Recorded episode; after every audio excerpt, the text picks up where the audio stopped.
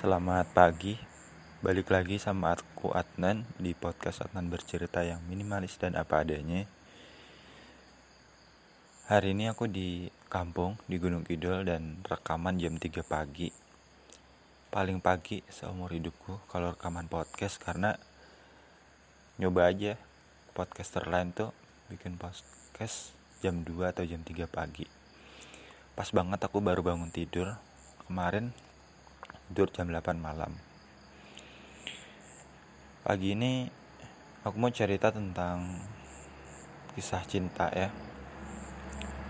Bagaimana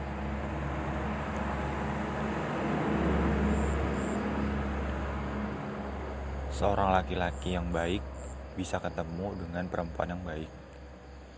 Dan itu ada gitu loh dalam dunia ini di bumi ini tuh ada kisah cinta seperti itu. Yang pertama si laki-laki ini baik banget. Seperti akhlaknya baik bagus terus dia ikut berbagai kegiatan organisasi bahkan jadi pemimpin. Kemudian dia punya perusahaan kaya. Orang tuanya pun seperti ngasih kebebasan kalian pernah kan dengar ada anak laki-laki yang baik banget sampai susah lah untuk dilukiskan betapa baiknya. Yang kedua ada perempuan yang sama baiknya.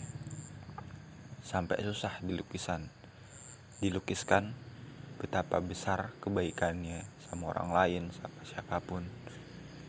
Tapi kedua orang ini nggak pernah saling mengenal jadi terpisah jarak yang jauh gitu loh. Anggaplah si laki-laki ini ada di Bandung. Perempuan itu ada di Bali gitu. Mereka sebelumnya belum pernah mengenal satu sama lain. Tapi karena Tuhan itu maha besar akhirnya mereka bertemu karena suatu event. Misalkan event nyanyi gitu. Keduanya kebetulan suka nyanyi suka musik yang laki-laki ini jadi tamu yang perempuan jadi tamu. Nah nggak tahu kenapa mereka duduk bersebelahan bersampingan. Kemudian di sela-sela istirahat mereka bicara lah kok nyaman? Kayak ada satu frekuensi ini ternyata mereka setara. Ya udah tak lama kemudian mereka berkenalan terus mereka jalan-jalan sekitar satu bulan lamanya akhirnya si laki-laki ini memantapkan hatinya untuk menikah mendatangi keluarganya kemudian setuju. Dua minggu berikutnya mereka pun menikah. Itu kisah cinta yang betulan ada. Ini aku ambil benang merahnya bahwa jodoh itu emang seindah itu seajaib itu yang bisa menjadi cerita dan kenangan kita di masa depan. Jadi mungkin kalau kita belum dapat jodoh hari ini sabar jodoh itu pasti akan datang di waktu yang tepat. Mungkin jodoh kita itu masih berjuang gitu loh memantaskan diri. Kita juga harus berjuang lagi memantaskan diri. Siapa tahu kita udah memantaskan diri di level tertinggi jodoh kita pun sama. Akhirnya kalau bersatu gimana? Saling melengkapi dan saling mendukung tentunya.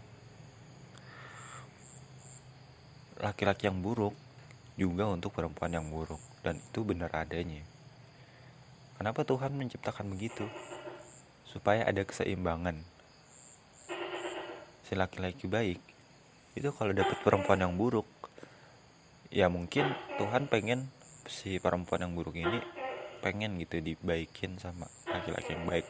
Semoga-moga ada hijrah.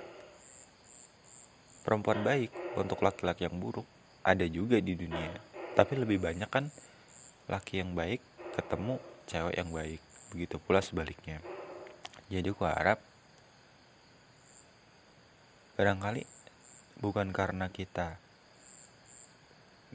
belum layak dapat jodoh meskipun kita udah mematahkan diri tapi mungkin niat kita yang gak lurus ya.